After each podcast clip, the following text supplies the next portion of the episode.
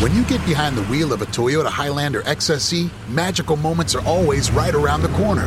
One second you're using all wheel drive to climb up a steep trail on the outskirts of town, when suddenly you make it to a clearing at the very top and see a view of your side of town that takes your breath away. Wait a minute. That's our block? Mm hmm. The west side never looked so good. Make the most of each moment with a powerfully capable Toyota SUV like the Highlander XSE. Toyota, let's go places.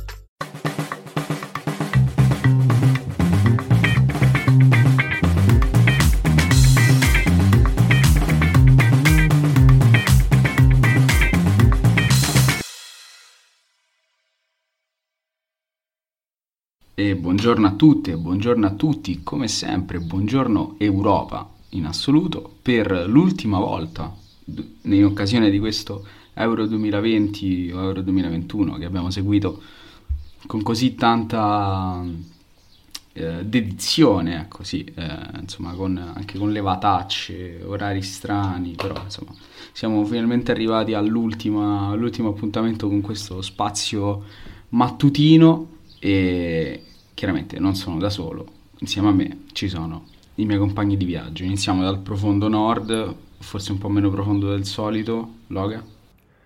Ormai in versione estiva, meno profondo ma sempre nel nord, un saluto a tutti. E poi un po' più vicino, Jonathan. E buongiorno a tutti e buongiorno a tutte, ovviamente. Bene, di che parliamo oggi?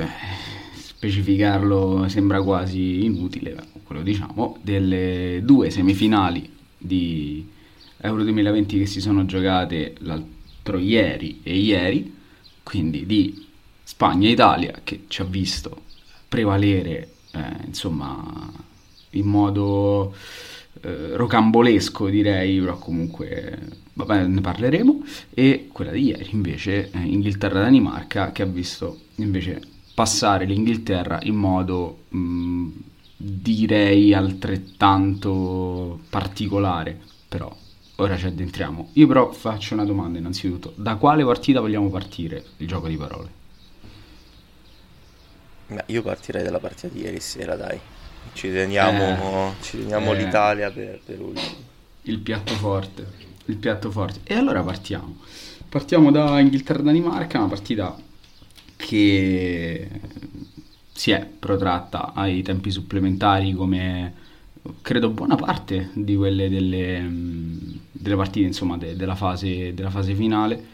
Eh, partita tesa, bloccata insomma non, non, non, non una brutta partita direi.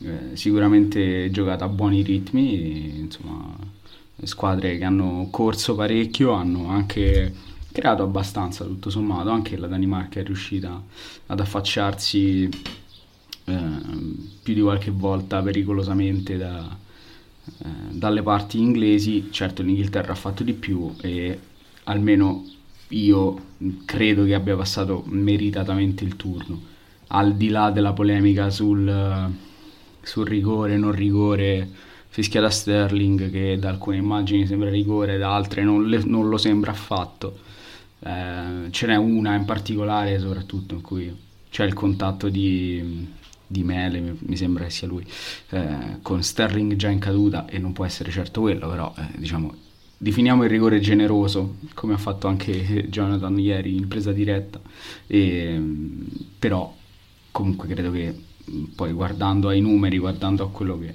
le due squadre hanno prodotto alla fine l'Inghilterra abbia meritatamente passato il turno, certo dispiace per la Danimarca perché sarebbe stato veramente un um, colpo di scena incredibile vederli in finale dopo insomma, considerato l'inizio del torneo, però purtroppo, purtroppo per loro o purtroppo per noi, purtroppo per lo spettacolo, questo me lo direte voi, eh, i danesi sono si sono dovuti arrendere. Mm, tra l'altro non ci sarà neanche la finale terzo o quarto posto, una, una, tradizione che è stata abolita a quanto ho capito. E quindi niente, il loro cammino si interrompe qui e si interrompe qui anche il mio intervento, come direbbe qualcuno inizia il mio zittire e passo la palla a voi. E comincia il mio parlare in questo caso, non si può che continuare. E no, da questo punto di vista sì, nel senso penso che sia passata la squadra eh, non solo sulla carta, ma soprattutto la squadra che più di tutte ha provato a vincere questa semifinale perché a conti fatti la Danimarca ha, ha vissuto soprattutto di entusiasmo ma che mh, è un carburante che si esaurisce secondo me molto in fretta in questi casi. E mh, la partita poi mh, è stata decisa sì da questo rigore come abbiamo detto prima però eh, a conti fatti mh, sembrava una di quelle partite che si potesse sbloccare solamente grazie a uno di questi episodi. Quindi mi viene da dire che la Danimarca abbia davvero preso il più possibile da questo europeo. Non credo che cioè, pensare addirittura a una finale sì sarebbe stato verosimile per come si era sviluppata la partita, però non, a conti fatti possono tornarsene a casa veramente a testa altissima e credo abbiano ottenuto molto più di quanto davvero questa formazione potesse davvero dare.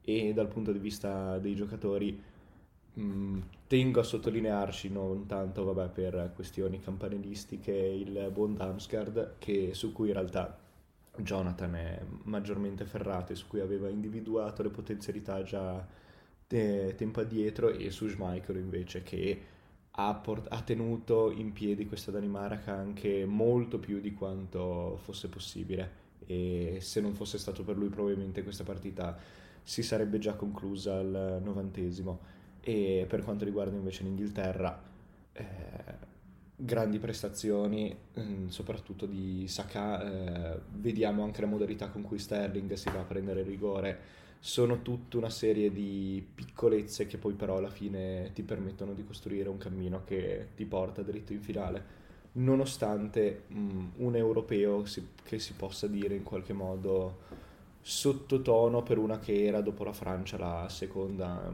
maggior favorita per la vittoria finale.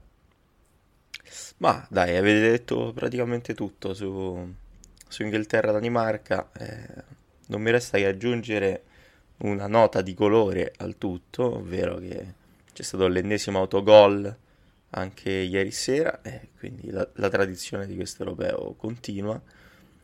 E mm, sì, l'Inghilterra ha sicuramente meritato il, il passaggio del turno. Certo è che insomma arriva con un autogol e con un dubbio rigore e poi per carità ha creato sicuramente tante occasioni, è stata la squadra che ha sulla, ai punti eh, meritato il passaggio del turno, però è arrivato con, con, enorme fatica. Tra l'altro sul rigore, una situazione particolare con due palloni in campo, lì non è che si sia capito molto bene eh, la dinamica dell'episodio, ma insomma il VAR ancora, questo Loga forse può può raccontarcelo meglio, Bis- bisogna ancora capire un attimino come, come farlo funzionare correttamente in, in, alcune situazioni particolari. Per il resto mi sento di dire che la Danimarca, insomma, dopo, dopo quell'avvio ha fatto veramente un percorso pazzesco ieri sera, beh, oltre, oltre Damsgaard che credo che per la felicità di, di Ferrero, insomma, abbia visto quantomeno raddoppiare il, suo, il valore del cartellino mi ha sorpreso anche la prestazione di Vestergaard in difesa, che insomma, eh, insieme anche a Kier, che è stato sfortunato nell'autogol, e Christensen probabilmente hanno fatto una grandissima partita. E poi c'è ovviamente Schmeichel. Io infatti credevo potessi, si, si, potesse arrivare ai rigori solo per, per la gloria di, di, di Kasper Schmeichel, insomma, eh, potesse magari ripercorrere le, le orme del padre in ogni caso la, la, Danimarca ha fatto il massimo, l'Inghilterra forse ha giocato una delle sue migliori partite in quanto, insieme a quella con l'Ucraina, in quanto a azioni da gol eh, create, credo che lì davanti Sterling sia forse nel, nel suo, eh, nella sua forma migliore in carriera, probabilmente questo è il torneo dove stiamo vedendo lo Sterling eh, più in forma in assoluto anche sorprendente show sulla sinistra, fatto un campionato europeo sopra i suoi standard abituali e ieri sera. Ha fatto una, una, grande partita, stessa cosa Walker sulla destra, lo stesso Maguire sembra un giocatore totalmente differente da quello eh, che vediamo col, con lo United, quindi sicuramente l'Inghilterra è, è stato un crescendo continuo nel corso di, um, di questo europeo e io qui vi lascio, la provoca- lascio questa provocazione a voi. Temevo una finale con la Danimarca per l'Italia perché insomma poi c'è sempre il rischio di sottovalutare l'avversario, c'è sempre il rischio di eh, poi perdere e, e veramente eh, andare a creare, andare a fomentare uno psicodramma collettivo. Quindi voi siete contenti della finale con l'Inghilterra o aveste preferito i danesi? Ma eh, trattandosi di una provocazione, io forse avrei preferito davvero la Danimarca, perché come dicevo prima, sì, da un certo punto di vista l'Inghilterra meglio perché magari meno fluida nel gioco ma più pericolosa per i singoli e la Danimarca invece meglio perché ci rende a questo punto i, i favoriti assoluti per la finale, però perdere contro una Danimarca sarebbe davvero una delusione bruciante e soprattutto sarebbe stata una partita pericolosa, soprattutto nei primi 60 minuti. Però, ripeto, mh, il problema di questa Danimarca è che mh, ha un carburante che secondo me o le permette di portarsi davvero subito in vantaggio oppure rischia sulla lunga di essere logorata dalle squadre avversarie. Quindi mh, da un certo punto di vista sì, mh, meglio l'Inghilterra, però mh, si tratta di una finale, tutte e due le squadre che sarebbero arrivate sarebbero state sicuramente pericolose. Ma per me è assolutamente meglio l'Inghilterra, sinceramente.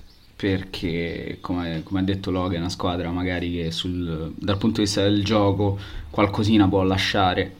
Eh, rispetto invece a una Danimarca che è più solida, diciamo così, più... Mm, abbiamo visto anche ieri sera, no, se vuole eh, no, non ti lascia un varco, lotta su, su, ogni pallone, è pericolosa davanti e, e è molto quadrata dietro, quindi mm, è una squadra che per caratteristiche può mettere più in difficoltà, cioè avrebbe potuto mettere più in difficoltà l'Italia, a mio modo di vedere, rispetto all'Inghilterra che, come dicevate voi, è meno, meno, meno brillante magari in alcune, in alcune fasi, però chiaramente è più pericolosa con i singoli. Se i singoli non imbroccano la giornata giusta, eh, insomma, l'Inghilterra diventa una squadra molto meno, meno, meno pericolosa rispetto a, a quanto lo è sulla carta. Quindi eh, io dico assolutamente meglio l'Inghilterra e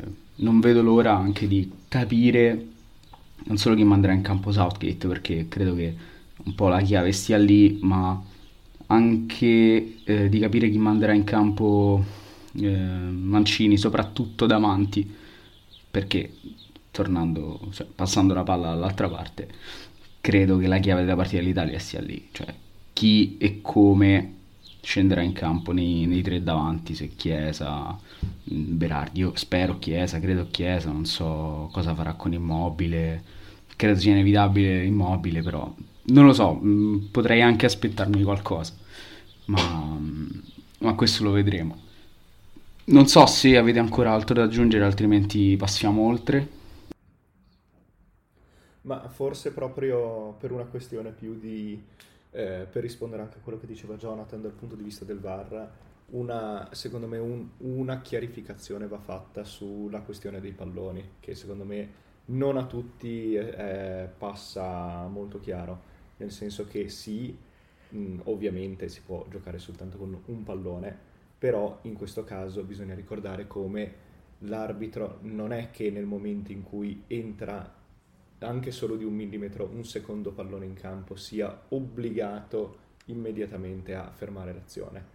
Bisogna ricordarsi come il, pallo- il secondo pallone comporti una sospensione dell'incontro soprattutto nel momento in cui va a influire pesantemente con l'azione. Qui si parla ovviamente di un pallone molto vicino all'azione, ma che a conti fatti, se vai a vedere, ha lasciato una dinamica abbastanza fluida del gioco e dell'azione, quindi Mm, sì, si può dire, ah, c'era un secondo pallone, però a conti fatti dei giocatori quasi non ce ne si accorgeva che ce ne fosse un altro e quindi come si può parlare di una influenza pesante de- dell'incontro? Quindi nel senso mi soffermerai più casomai sulle modalità con cui è stato concesso il rigore che sono sì generose però a conti fatti non... Non così inverosimili, quindi sì, si tratta di, sicuramente di un, di un, magari un regalo, si può dire, però non, non certo rubato. Possiamo dirlo che l'europeo lo gioca in casa l'Inghilterra. In eh caso. sì, eh, beh, ma lo, lo diciamo da un bel po' che questo sarebbe stato eh, Londra 2000, 2021 più che Euro 2020. Effettivamente eh, non si può dire che gli inglesi non abbiano, eh, diciamo, non esatto, non, non, abbiano, insomma, non, abbiano, esatto, non abbiano goduto di, di, questa, di, questa, strana formula. C'è poco da dire, stanno godendo. Eh, a parte, a parte eh. quello, effettivamente cioè, se, se ne sono diciamo si sono presi tutti i vantaggi che questa, questa, cosa comportava, anche evidentemente da un punto di vista arbitrale, però beh, diciamo che le polemiche arbitrali qui non sono mai, non sono mai entrate e non, non vorremmo no. cominciare ora, ecco. No, è uscito, leggevo stamattina sulla Gazzetta un, un pezzo che dice insomma i, i favori arbitrali all'Inghilterra in cambio del eh, diciamo, è, è, il, è, il, è, la ricompensa per Boris Johnson che ha fermato la Superlega. Ho letto anche ah, questo. va bene, va bene, però, qui ogni cosa diventa motivo di... Sì, però la Gazzetta, insomma...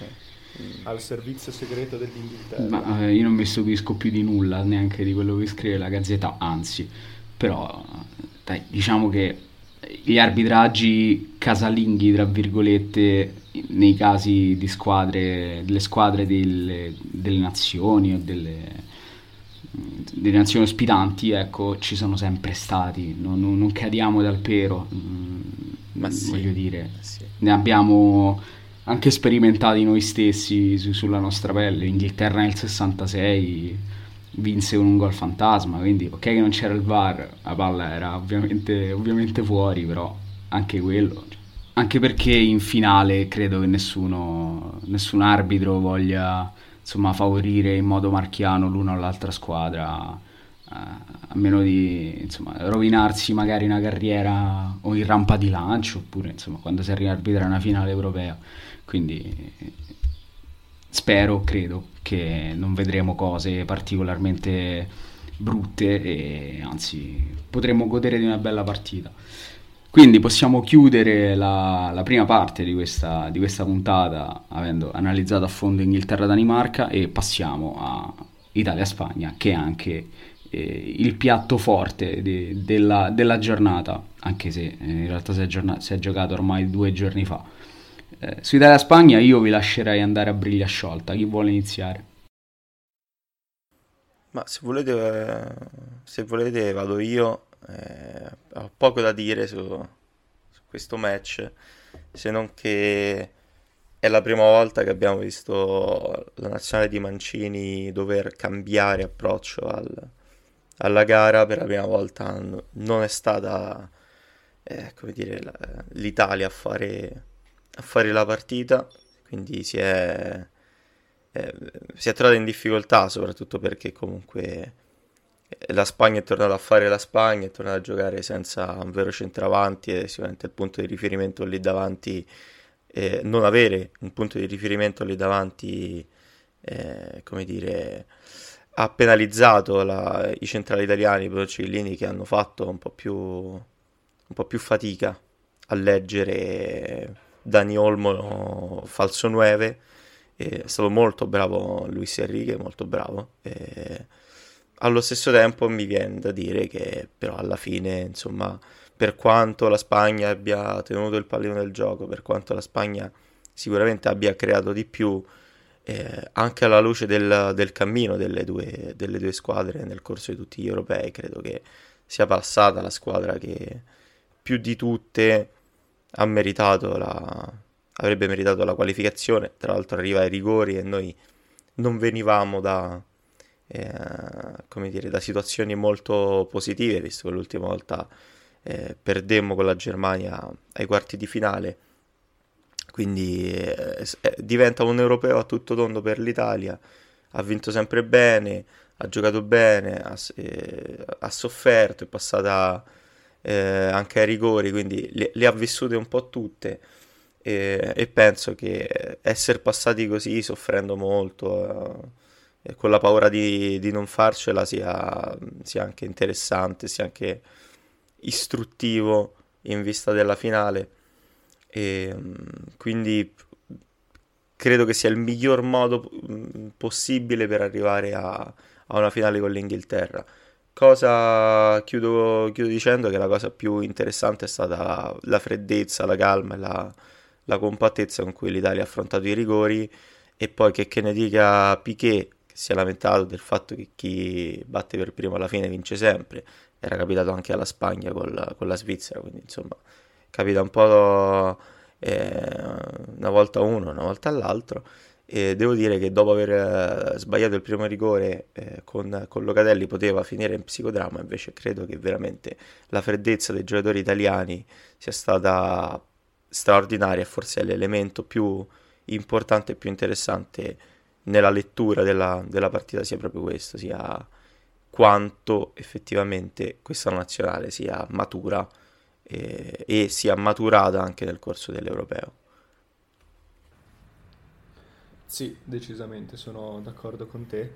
Mm, è incredibile come eh, più che altro non ricordavo un'Italia che riuscisse a imporre il, proprie, il proprio gioco così eh, con costanza come ha fatto fino ad ora in uh, tutto questo cammino europeo, mm, a prescindere dagli avversari, ha comunque sempre giocato le sue partite, ha sempre avuto le proprie occasioni, eh, forse è mancata soprattutto negli ultimi, eh, nelle ultime partite forse della lucidità sotto porta in alcuni frangenti, però eh, sempre con eh, gol oltretutto non da poco, non eh, rocamboleschi, ma sempre frutto sempre del, del talento e della tecnica del, dei giocatori.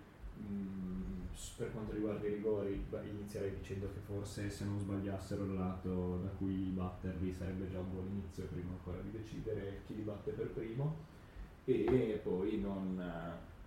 Mm, c'è davvero molto altro poco da dire, forse il fatto che si è visto più a un certo punto l'Italia aver consumato tutte le batterie e nonostante questo riuscire comunque a mantenere la propria difesa inviolata e cercare di arrivare fino all'ultimo secondo possibile ai calci di rigore dove poi sì, lì si tratta di una, di una lotteria però intanto bisogna presentarci sì, e non e cercare di arrivarci nel modo migliore, cosa che l'Italia ci è riuscita, adesso ha tre giorni per cercare di recuperare, per mantenere più energie possibili, per cercare anche di evitare contraccolpi di chiesa e quindi davvero mh, oltre a ciò mh, mi pare forse un, uh, un risultato che corona un obiettivo su cui l'Italia non si è mai nascosta, su cui Mancini ha sempre detto mh, non faccio tabù, non, faccio, non mi nascondo dietro un dito, noi vogliamo arrivare in finale e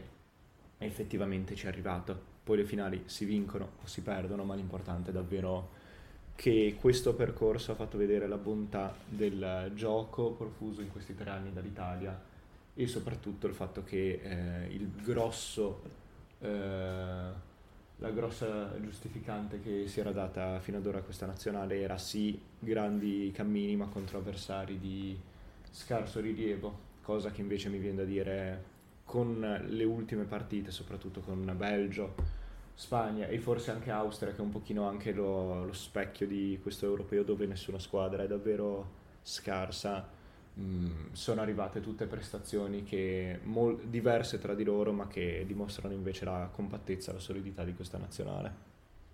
Ma io non aggiungo molto rispetto a quello che avete detto voi. Mm, mi sembra che qui si sia parlato spesso di quanto questa Italia giochi bene, di quanto il gruppo sia compatto, di quanto tutti remino dalla stessa parte e mm, di quanto ci piaccia e piaccia questa squadra, anche perché credo che in finale eh, buona parte de- d'Europa farà, farà, il tifo per noi, questo mi sento di dirlo, anche perché abbiamo una strana percezione di come siamo percepiti all'estero.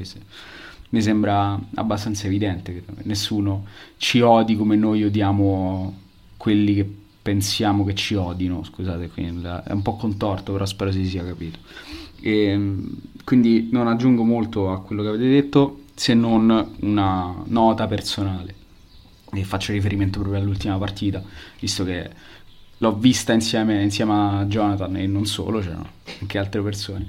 E io sono sempre rimasto molto tranquillo eh, durante, durante, la partita, perché non... è una squadra che mi dà estrema serenità, l'Italia. Eh, mi sembra sempre dentro la partita, mi sembra sempre concentrata, anche quando prende gol e prende un gol non da Italia, perché quello di Morata eh, è stato un gol particolare, arrivato anche in un momento in cui la squadra stava cambiando assetto, passando insomma da, da una difesa a 4 a una di fatto a 3 con Toloi, lì forse la, la Spagna ha approfittato di un momento un po' così de, della, dell'Italia per, per segnare e segnare un, un buon gol, però credo che l'Italia schierata come si deve non, non l'avrebbe preso.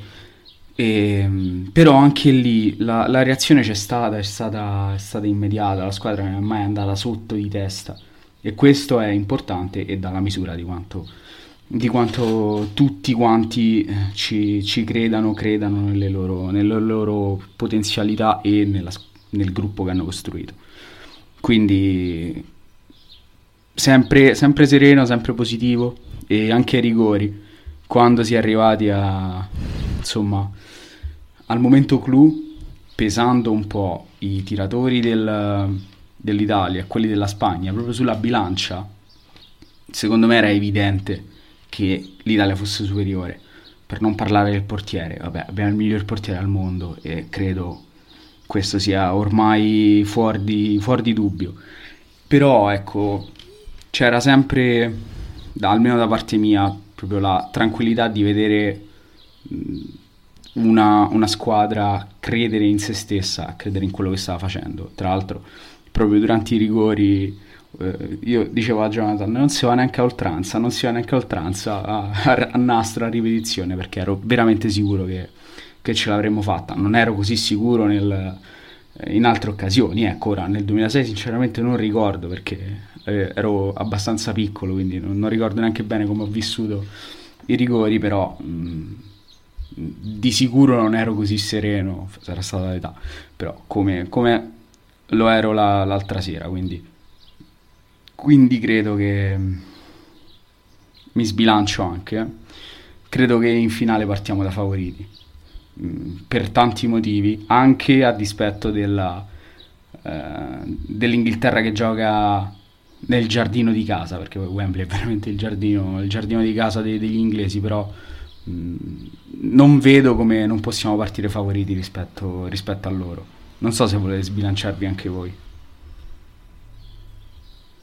Poi vedo forse uno sbilanciamento molto poco scaramantico da parte tua, però sì, nel senso, mh, mm, secondo me quello che fa un po' propendere il, la bilancia dal piatto dell'Italia è una compattezza che si è vista dalla prima all'ultima partita per uh, gli azzurri che ai Tre Leoni invece è un po' mancata e soprattutto non uh, è venuta con uh, da situazioni forse di maggior pressione no? dove erano poi costretti a ricorrere per il risultato quindi mm, sì da un certo punto di vista vedo mm, l'Italia come favorita, però ricordiamoci come le finali sono davvero una partita ancora più a sé stante rispetto alle altre, quindi non, non starei troppo a fare, mm, non dico questi giochini, però questi, questi,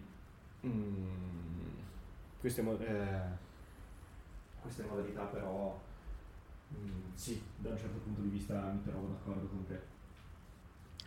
Ma eh, lo abbiamo detto praticamente un anno e un mese fa che vedevamo l'Italia campione, campione d'Europa.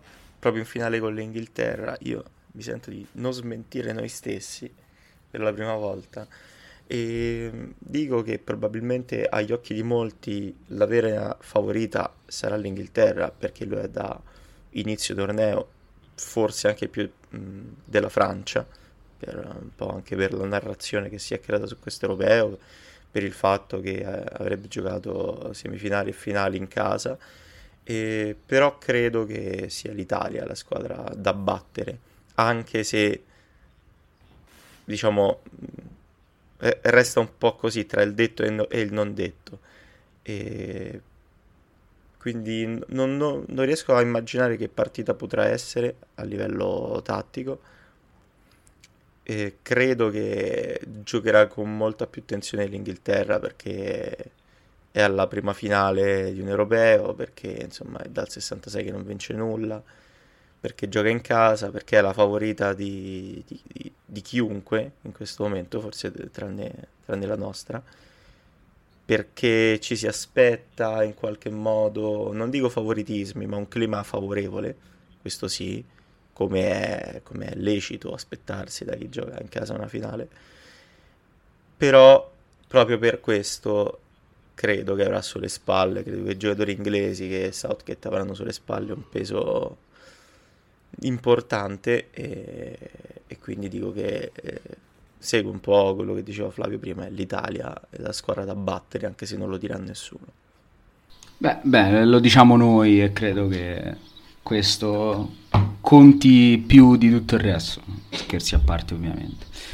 Eh, io non posso che sottolineare tutto quello che avete detto, siamo, come hai, hai ricordato anche tu Gio, precursori di, di questa finale, insomma, profeti eh, forse, forse un, po', un, po', strani, nel senso che poi eh, riascoltando la puntata ieri del, del Fanta Europeo, quell'europeo veniva fuori in modo veramente assurdo, però mh, mm, da un certo punto di vista ci siamo anche in realtà ci abbiamo preso perché questo europeo è stato effettivamente assurdo, eh, però prendere una finale così un anno e mezzo fa, no un anno e mezzo fa no, però più un anno e un mese fa quasi, eh, con, eh, con quelle squadre però completamente diverse rispetto ovviamente a quelle che, eh, che scenderanno in campo. Devo dire, ripensarci mi fa, mi fa sorridere, evidentemente, non so, ci abbiamo visto lungo oppure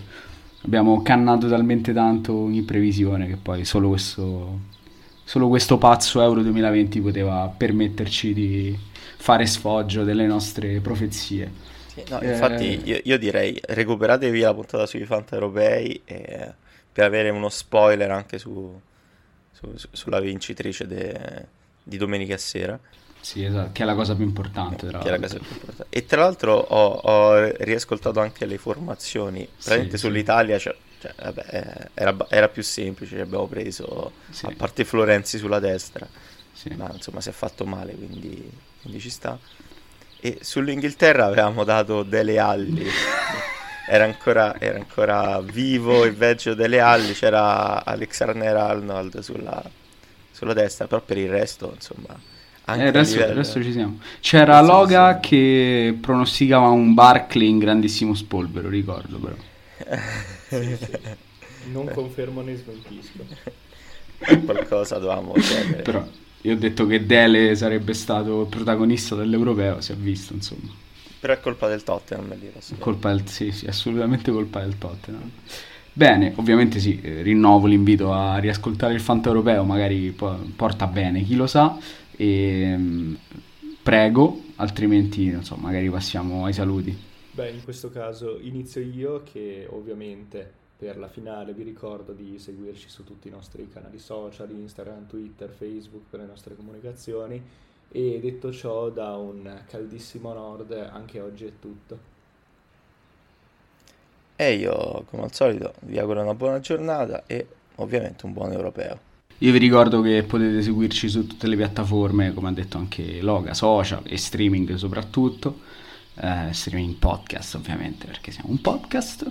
Ehm, vi invito ovviamente a, anche a riascoltare per la terza volta la puntata sul, sul Fanta Europeo e ehm, faccio una cosa, ringrazio anticipatamente chi ci ha seguito fin qui, spero che vogliate seguirci anche insomma, nelle poche puntate che ancora mancano alla chiusura di, questo, di questa bellissima strada che abbiamo fatto insieme e, e niente, ovviamente buongiorno a tutti, buongiorno a tutte, buon europeo, buona finale e ci sentiamo presto.